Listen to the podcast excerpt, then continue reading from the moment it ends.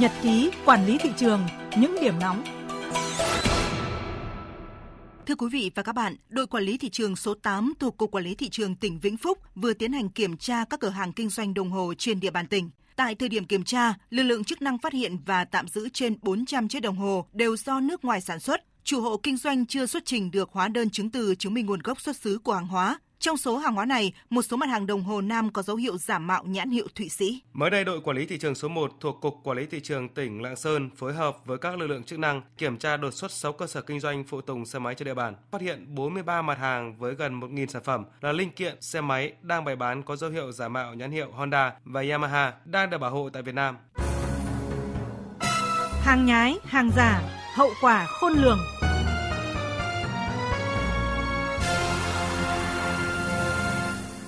Thưa quý vị và các bạn, lực lượng quản lý thị trường Phú Yên phối hợp với các lực lượng chức năng vừa tiến hành kiểm tra gian hàng đồ gia dụng Anh Thư tại Hội trợ Công nghiệp Thương mại Phú Yên năm 2019 của Công ty Cổ phần Xúc tiến Thương mại và Quảng cáo Quốc tế do ông Nguyễn Hữu Nhật, thôn Quảng Mỹ, xã Hòa Mỹ Tây, huyện Tây Hòa, tỉnh Phú Yên làm đại diện. Tại thời điểm kiểm tra, đoàn kiểm tra phát hiện gần 800 sản phẩm đồ chơi trẻ em các loại do Trung Quốc sản xuất, không có hóa đơn chứng từ chứng minh tính hợp pháp của hàng hóa, hàng hóa không có tem CR, Điều dư luận đặc biệt quan tâm đó là lượng lớn đồ chơi trẻ em không nguồn gốc, không kiểm định chất lượng này lại được bày bán trong hội trợ có quy mô lớn và mang nhiều ý nghĩa giao thương thương mại quan trọng của tỉnh Phú Yên sẽ làm mất niềm tin của người tiêu dùng. Điều đặc biệt, hiện nay đang là thời điểm nghỉ hè của học sinh, số đồ chơi này có sức tiêu thụ rất lớn, không đảm bảo chất lượng, sẽ ảnh hưởng không nhỏ đến sức khỏe trẻ em. Tiêu thụ số đồ chơi không giấy tờ hợp lệ này là tiếp tay cho hàng lậu hàng giả, rất cần sự kiểm tra kiểm soát chặt chẽ hơn nữa của các lực lượng chức năng. Quý vị và các bạn đang nghe chuyên mục Tuyên chiến với gian lận thương mại. Hãy nhớ số điện thoại đường dây nóng của chuyên mục 038 857 7800 và 0945 131 911. Chúng tôi xin nhắc lại các số điện thoại là 0388 577 800 và 0945 131 911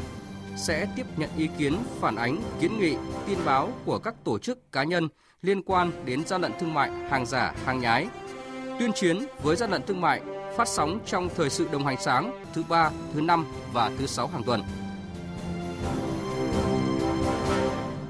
Thưa quý vị và các bạn, 6 tháng qua, tình hình vận chuyển buôn bán kinh doanh đường nhập lậu vẫn diễn biến phức tạp. Lợi nhuận cao từ mặt hàng này chính là lý do các đối tượng buôn lậu luôn tìm cách để né tránh lực lượng chức năng tuồn hàng lậu vào sâu trong nội địa. Theo Văn phòng Thường trực Ban Chỉ đạo 389 Quốc gia, để qua mặt các cơ quan chức năng, các đối tượng cầm đầu các đường dây nhập lậu đường thường tổ chức canh lực lượng chức năng từ trụ sở rồi báo lên biên giới để ngưng đánh hàng vào nội địa, khiến việc kiểm soát mặt hàng này ngày càng trở nên khó khăn. Phương thức thủ đoạn chủ yếu của các đối tượng buôn lậu là thay đổi vỏ bao bì, sử dụng bao bì của các doanh nghiệp sản xuất đường trong nước để vận chuyển đường nhập lậu và nhập vào các cơ sở chế biến, các kho đường nằm sát biên giới. Ngoài ra, các đối tượng sử dụng hóa đơn giá trị gia tăng từ việc mua đường của các nhà máy đường hoặc các doanh nghiệp kinh doanh đường trong nước để hợp thức hóa nguồn gốc đường nhập lậu, vận chuyển đường nhập lậu nhiều lần hoặc mua bán lòng vòng qua nhiều doanh nghiệp gây khó khăn cho việc xác định đường trong nước sản xuất và đường nhập lậu. Trong nội địa cũng rất khó kiểm soát do đường cát nhập lậu được chia nhỏ sang túi ni lông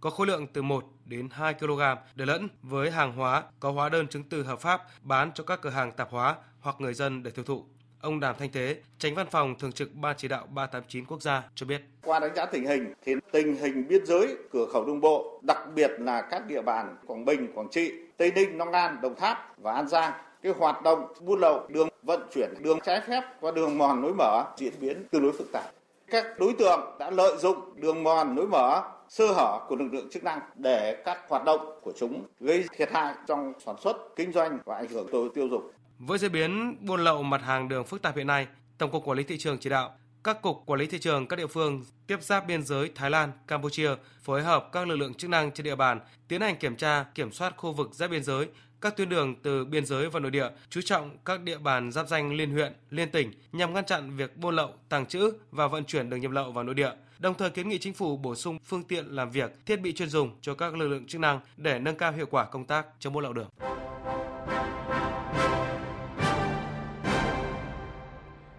Tay chống hàng gian, hàng giả, bảo vệ người tiêu dùng.